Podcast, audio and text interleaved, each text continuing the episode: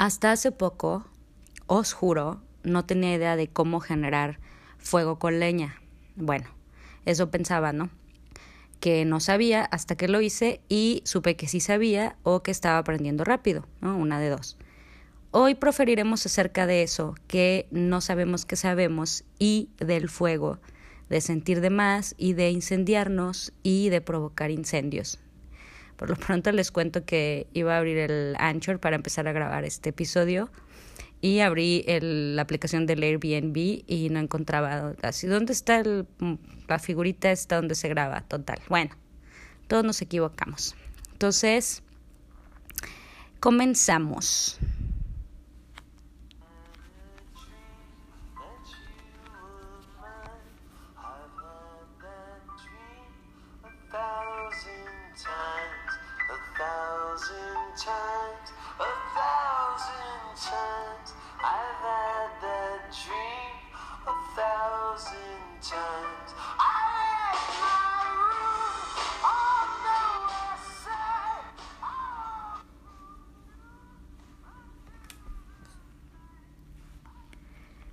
Vi las chispas volar del fuego, canta Hamilton la etuasa.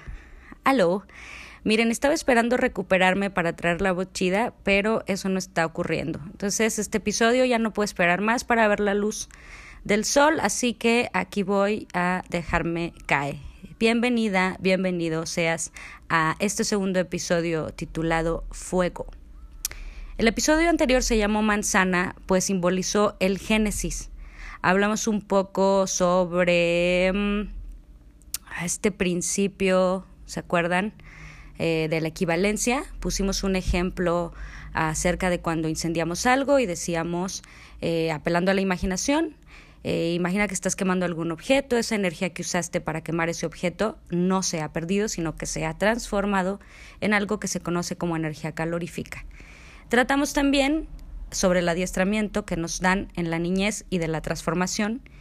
Hoy pues trataremos del fuego, que es un agente de destrucción y renovación, de transformación, y trataremos también acerca de sentir de más. Les platico. Hasta hace unos días sabía encender un calentón del gas, de gas, pero no tenía idea de cómo prender una estufa de leña.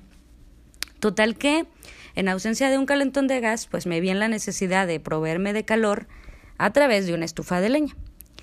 Pues hacía tanto frío que no me podía concentrar de veras en el sinfín de cosas que tenía que hacer este, sentada frente a la laptop, porque pues si ustedes han pasado por eso, sabrán que de tanto tiempo allí nada más sentada, eh, pues se les congela hasta el alma, vaya.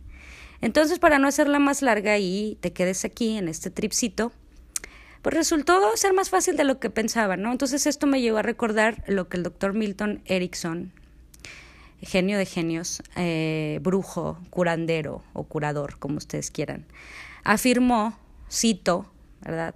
Es verdaderamente sorprendente lo que la gente puede hacer, solo que no sabe lo que puede hacer. Cierro cita explica precisamente que las personas vamos por la vida apegándonos y siguiendo cuidadosamente, detalladamente, minuciosamente rutinas sociales. La cosa es que mientras eso pasa, mientras estamos ahí minuciosamente siguiendo las rutinas sociales, pues pasa también que nos vamos limitando y le ponemos fronteras a nuestro comportamiento. Eh, y eso está, seguramente tú concordarás con esto, está del otro lado, al extremo de dejarse caer.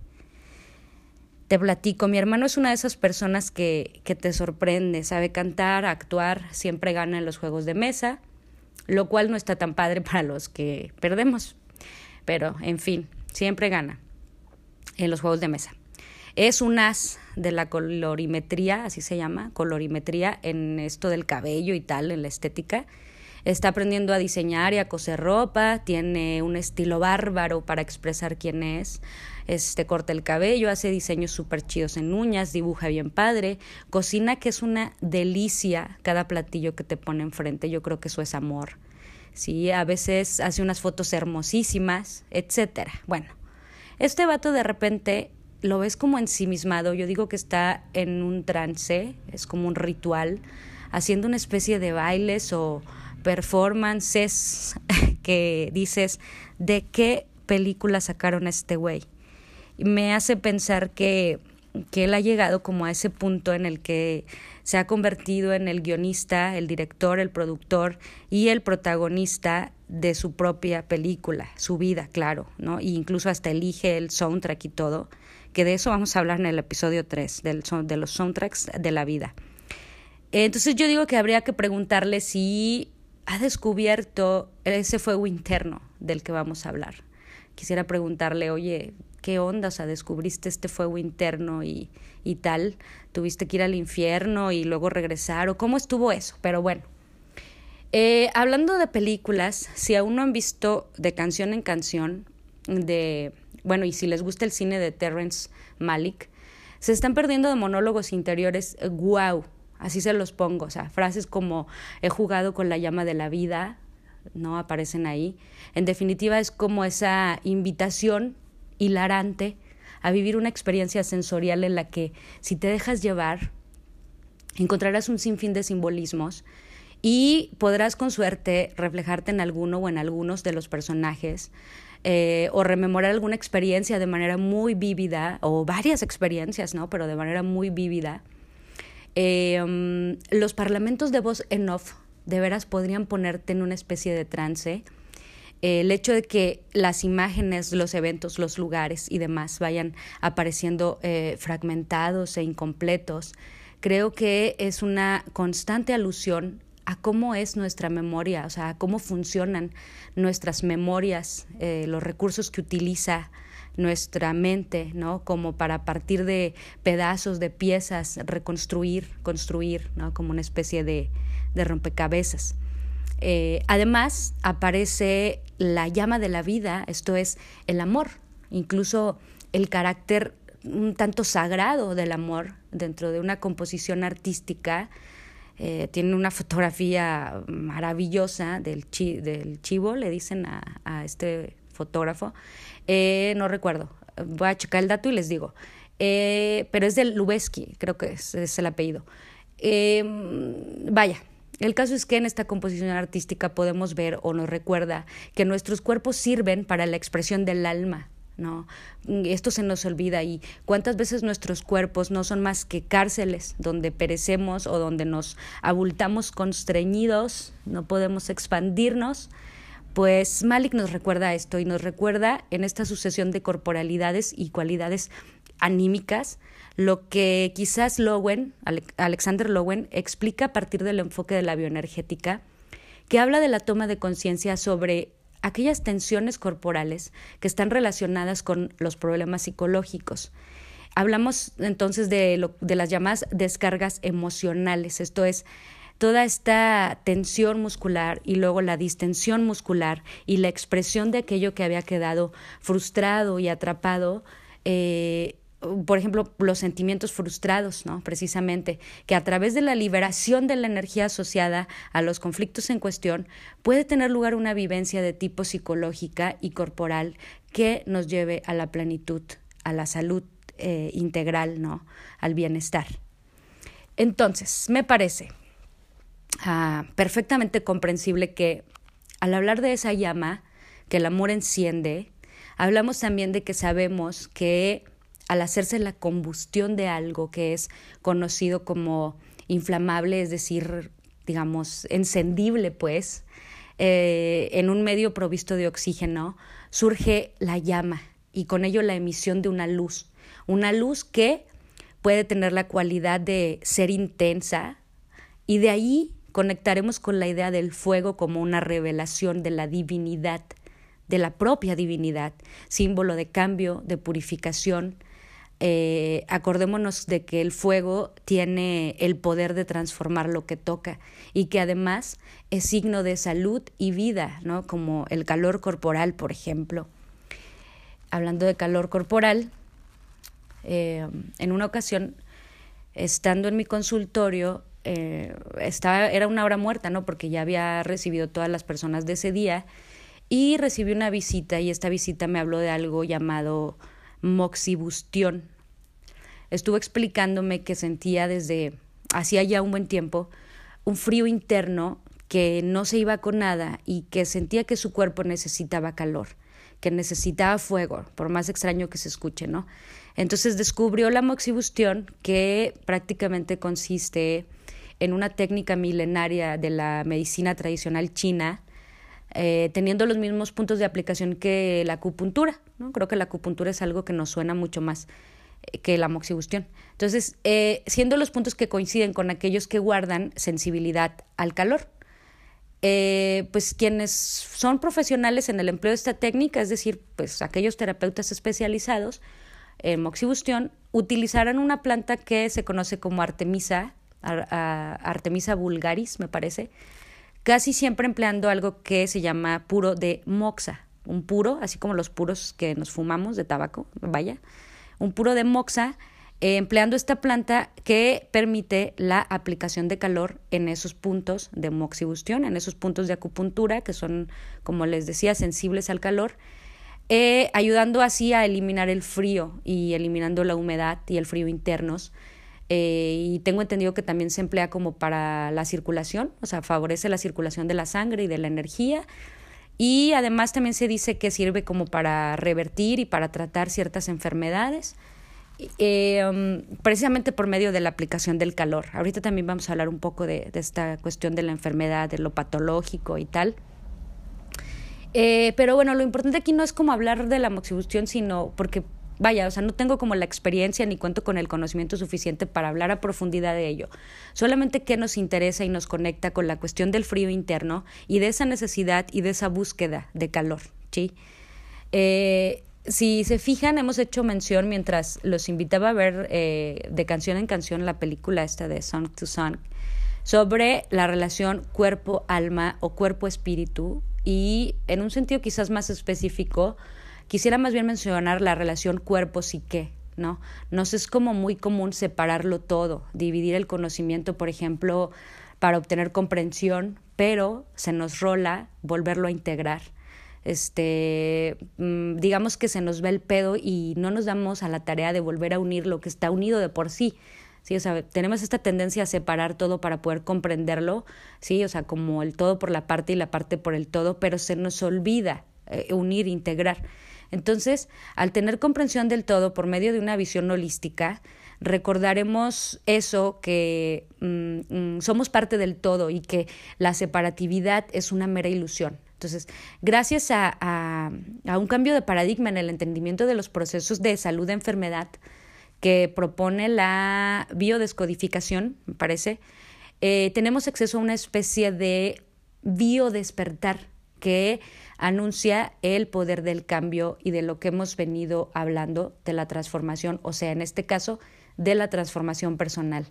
Entiendo que esto tendría lugar una vez que comenzáramos a ocuparnos de nuestro ser, tras el reconocimiento de que las enfermedades o las patologías que nuestros cuerpos somatizan tienen un detrás de cámaras que tiene que ver con los conflictos, sobre todo a nivel emocional, que hemos ido ignorando, reprimiendo, rechazando y que por ende evitamos toda responsabilidad por mera costumbre y porque, digamos, eh, así lo aprendimos, pues, ¿no? O sea, piensen, por ejemplo, en, en, en, los niños varones, o sea, cómo se les ha inculcado toda esta represión de las emociones, perdón, de las emociones, los sentimientos. Eh, no pueden llorar porque los niños no lloran, porque los machos, los hombrecitos no lloran y pues vaya, o sea, toda esta represión eh, los lleva a, enfermar y a, y a, somatizar, ¿no? La, la represión. Um, por mucho tiempo nuestras sociedades encontraron formas de separar mente y cuerpo, como si se tratase de dos cosas distintas e inconexas, pero la verdad es que desde muy diversos ámbitos del conocimiento ya hoy día no es un misterio ni es un secreto que el cuerpo es, por decirlo de alguna manera, una eh, biological machine, ¿no? Que resulta ser programable y reprogramable y que además sus, digamos, como canales de información poseen la característica de la autorregulación. Bueno, eh, vamos a hacer una pequeña pausa para que esto como que quede más comprendidillo. Los voy a dejar con una canción.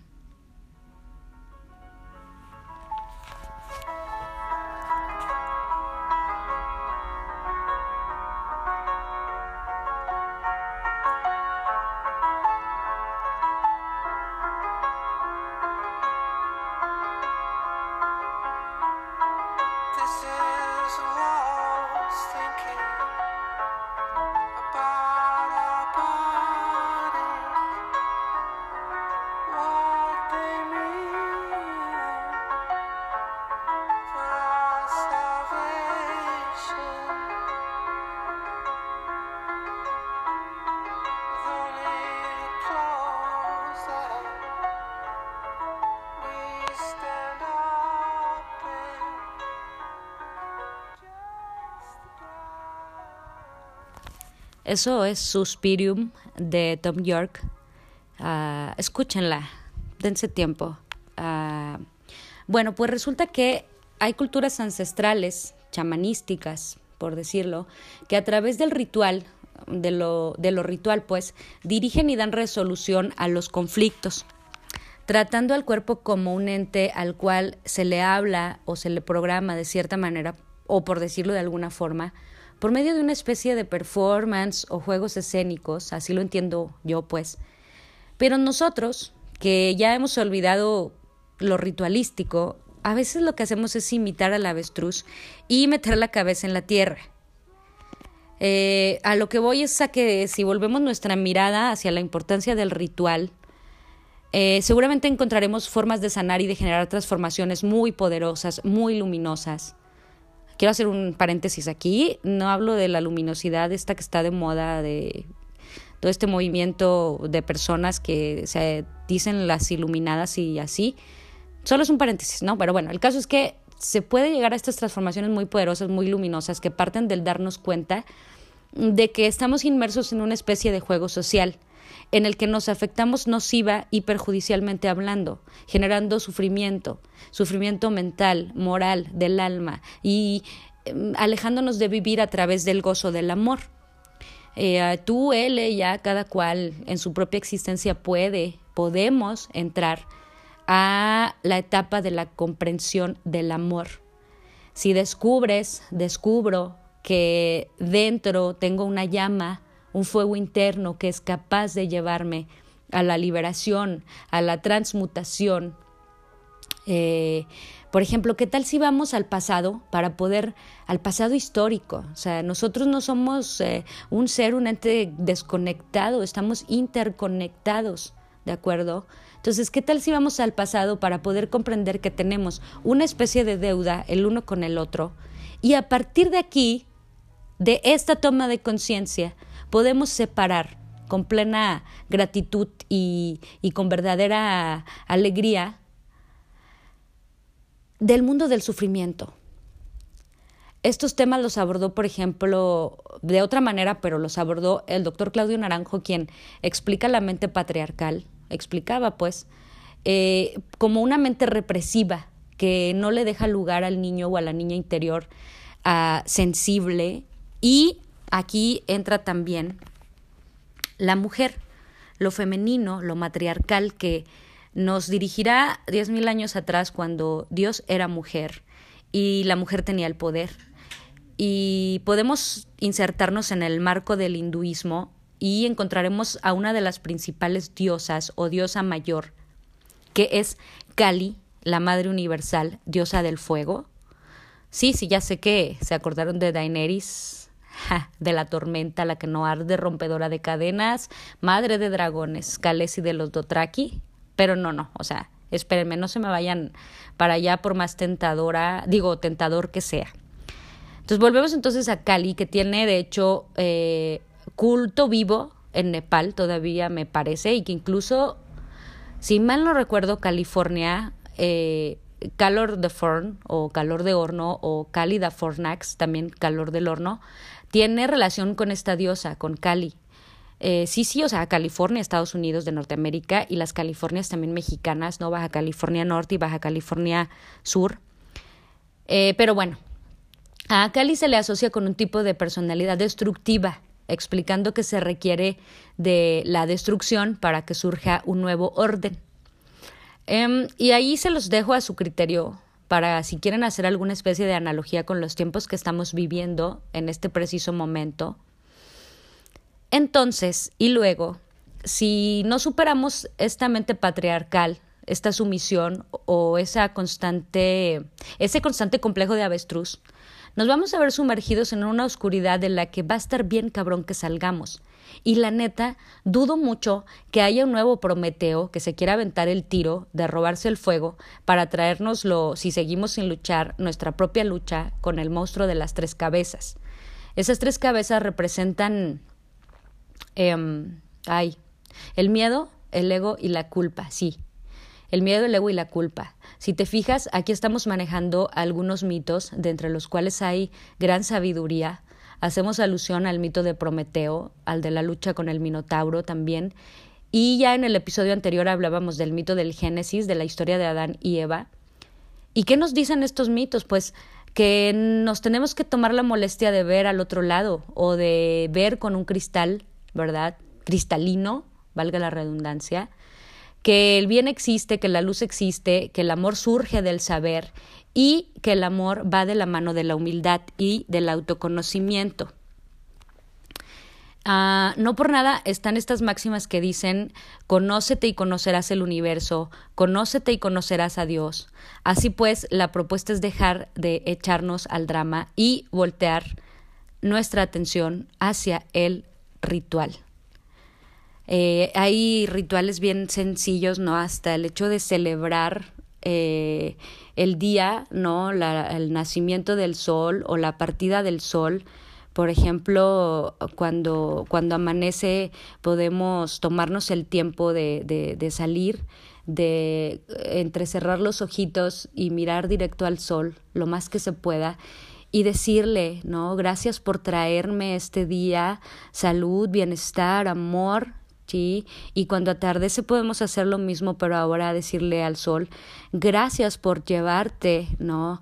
Eh, la tragedia, por llevarte la enfermedad, por llevarte el sufrimiento, qué sé yo. Eh, podemos hacer incluso rituales al celebrarnos como personas distintas cada día, ¿no? Que ejercemos cambios por muy pequeños que sean. Cuando surgen nuevos yoes, ya hablábamos de eso en el episodio anterior. Por ejemplo, yo hice un ritual de celebración cuando tuvo renacimiento Yukari Catástrofe, que la había dejado como eh, morir y la había enterrado por allá en el pasado. Y un día dije, a ver, tú, ¿dónde estás? Como que me andas haciendo falta. Y le hice su ritual, ¿no?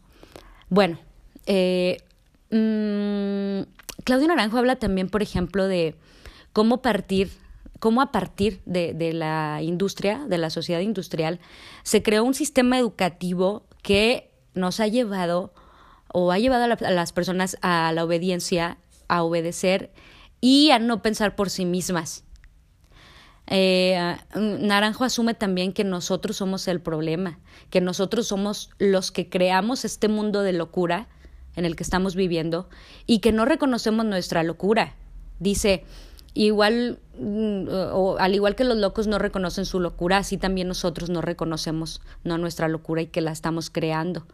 Y esto también me recuerda cómo Milton Erickson, eh, a través de sus cuentos didácticos, cuenta de varios casos de psicosis en los que a través de la psicoterapia aplicada encontró encontró la solución. Espérenme, ya me desconecté un poquito. Ya, ya, ya, ya. Eh, es que se me paró la grabación y tuve que iniciar otra. Entonces, bueno, eh, cuenta que eh, acerca de varios casos de psicosis, eh, cómo encontró la solución al problema dentro del problema mismo. Y deja claro un principio que nos dice que se puede empezar con un pequeño cambio y luego este pequeño eh, cambio irlo ampliando de manera gradual. Hay una, entre esas historias hay una historia magnífica, la historia de Herbert, un paciente de Erickson al cual la depresión, y esto lo cito directamente, le había impuesto una visión cruda, ácida y sardónica de la vida, ¿no? Cierro cita. Entonces, explica Naranjo que nos hemos sumido en un canon de la normalidad que se convierte en un imperativo de hacer lo que está bien y lo que es normal. Está bien entrecomillado y lo que es normal entrecomillado también. Esto me acaba de recordar, me acaba de recordar una, pues una historia que viví Decía un vato alcoholizado una vez en una reunión donde... En una reunión de amigos eh, donde, por cierto, había de todas las diversidades de género y sexuales y demás. Decía este vato que la homosexualidad no es normal y que lo normal es ser hombre y que te gusten las mujeres o ser mujer y que te gusten los hombres y que lo normal es ser padre y madre, engendrar hijas e hijos, ser católicos y criarlos en el catolicismo porque Dios castiga la homosexualidad porque es una desviación. Así decía, ¿no? Este vato eh, dejó de hablarle a su hermana y la puso en la cruz porque su orientación sexual se sale de la heteronormatividad, ¿no? O sea, cuánto sufrimiento genera la normatividad, normalizar, decir esto es normal, esto no, esto es perverso, esto es desviado y tal, ¿no? Entonces, pues, dejó en evidencia lo oscuro y lo, lo ignorante de su existir, ¿verdad? Y vaya que ignorancia no es no saber, o sea, es de hecho no querer ver. Así pues, cuando ya me había colmado la paciencia, porque además seguía y seguía, dale y dale, le pregunté que si, que si sabía que el alcoholismo o las adicciones son enfermedades cerebrales. Y vaya, se enojó muchísimo, ¿no? Eh, fue todo cuanto dije y luego ya para mis adentros mm, puse de manifiesto la nota mental. Cada ser humano piensa que lo que piensa es lo correcto. Y luego eh, pensé también, y este no es momento para aportarle psicoeducación a alguien en materia de diversidad y de amor y tal, así que túmbate el rollo y ocúpate de lo tuyo. Entonces, evidentemente, eh, pues ese tipo de, de, pensamientos como el que él manifestó y de conductas que son un tanto retrógradas y ciegas de odio, pues a veces sí nos enganchan, pero hay que aprender, ¿no? Como a no engancharnos a, al, al drama y tal. A veces no queremos ver que, que nos hemos convertido como en unos chismositos, en unos bowleristas que nos creemos ahora sí que supervisores generales de la humanidad, ¿no? Es como un título esta es una terminología que utiliza Salvador Valadez, no sé si lo han escuchado, de una manera magistral, que explica ¿no? que mm, cómo, cómo vamos por la vida diciéndoles a los demás lo que está bien y lo que está mal y que se nos hace bien eh, peladita ver lo que los otros hacen mal, pues claro, ¿no? O sea, entre más me fijo en lo que hace el otro o los otros, incluso con un alto grado de morbosidad, pues menos me volteo a ver a mí y menos trabajo en mí, ¿no? Pues qué conveniente, vaya. Y bueno, no tienen idea de la cantidad de veces que he escuchado en, la consulta las voces más hermosas de las personas más hermosas decir, ya no quiero ser una persona triste. Y es que no se trata de que veamos la tristeza como una emoción que sea mala o que sea negativa. O sea, las emociones no son ni positivas ni negativas, solo son. Eh, no obstante, el que la tristeza se, digamos, apodere de la vida cotidiana de las personas, pues algo nos está queriendo decir, ¿no? O sea, algo estamos haciendo mal. No sé si has escuchado esta canción interpretada por Johnny Cash, eh, llamada Hurt. Inicia su letra así como I hurt myself today. Ah, hoy, como hoy me hago daño, eh, para ver si sigo sintiendo, me concentro en el dolor, eh, la única cosa que es real, dice, pero resulta que no es lo mismo el dolor al sufrimiento, ¿ok? O sea, el dolor es parte de la vida, el sufrimiento no, el sufrimiento parte de lo que pensamos. Y, y, si quieren como saber un poquito más en torno a esto, pueden, pueden ubicar a... Albert Ellis de la terapia racional emotiva que nos habla de una triada o de un triángulo que se basa en el pensar, sentir, acción chéquenlo, está padrísimo. También habla bastante sobre las creencias irracionales y tal. Tal vez un día toquemos el tema. El caso es que, bueno, volviendo a Catch y a Hurt, que también, bueno, que esta canción casi creo que no es composición de Catch, sino que es de Trent Reznor. Eh, dice esta parte, ¿no? Como de, del, del dolor, del sufrimiento. Eh, Catch incluso se presentó al final de sus días como un ser muy sufriente, que, que le ocurrió que lo colapsó la tristeza como aguda, eh, una melancolía bien profunda y, y creo que ese es un problema social actual bien latente, ¿no? Dice Nardone y me parece que también Václavic en su momento que a cada época le corresponden ciertos problemas eh, psicológicos, psicoemocionales, patologías, trastornos, ¿no? Y no por nada esta época se ha caracterizado por una alta en las estadísticas de la depresión y de la ansiedad. O sea, vivimos en depresión y en estados ansiógenos bien fuertes. Eh, un maestro espiritual nos dijo un día que lo que se resiste persiste y que mientras más luches en contra de algo, pues más fuerte lo haces. Entonces no se trata de luchar, ¿no? Se trata de encontrar la solución en el problema mismo, que también tiene como mucha conexión en algo que decía Carl Rogers, ¿no? humanista por excelencia de la terapia centrada en el cliente o en la persona. Él expresaba diciendo algo como lo que aceptas te transforma y lo que niegas o rechazas te limita. Entonces, vamos generando pues, ¿no? procesos de aceptación, de aceptación personal, de aceptación de la otredad, de la diversidad. Eh, la cosa es que a veces, no sé, nos, nos queremos como que creer los héroes, las heroínas, los salvadores de la humanidad. Y en realidad no vienes, yo no vengo, tú no vienes, nadie viene a salvar a nadie, o sea, vengo a salvarme a mí, tú vienes a salvarte a ti.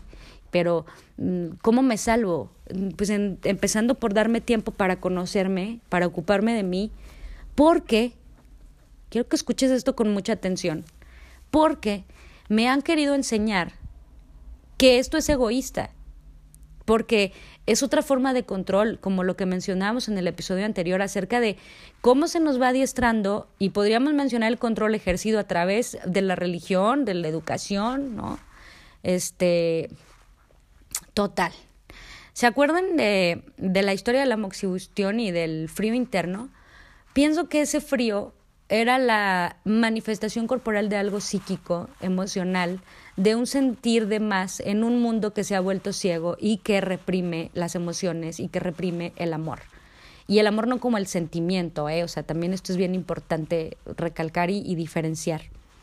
Eh, también se acuerdan, seguro que les dije que hablaríamos sobre sentir de más. Bueno, pues eh, de esto va esto. En una ocasión íbamos en un auto como cinco personas, atrás tres poetas, conduciendo iba un músico y la copilota aquí su servilleta, Yukari Catástrofe.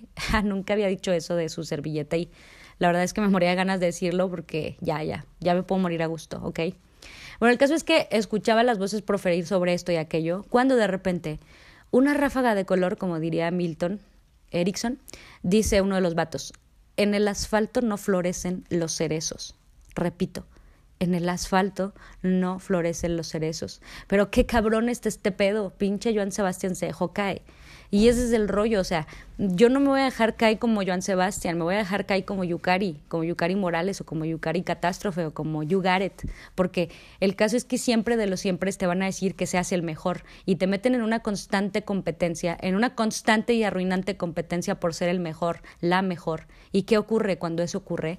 Ocurre que llega el miedo y se estaciona fuera de la puerta de tu casa. Y tu casa, en sentido metafórico, como yo soy mi casa de Pitamor, sí, o sea, tú eres tu casa. Y ese miedo paralizante al fracaso, de no ser el mejor, la mejor, nos aleja de la experiencia, de la empatía, de la verdad. Y la verdad no es otra cosa que la autenticidad de la autoconfianza y el desapego nos aleja también este miedo que se estaciona fuera de nuestra casa.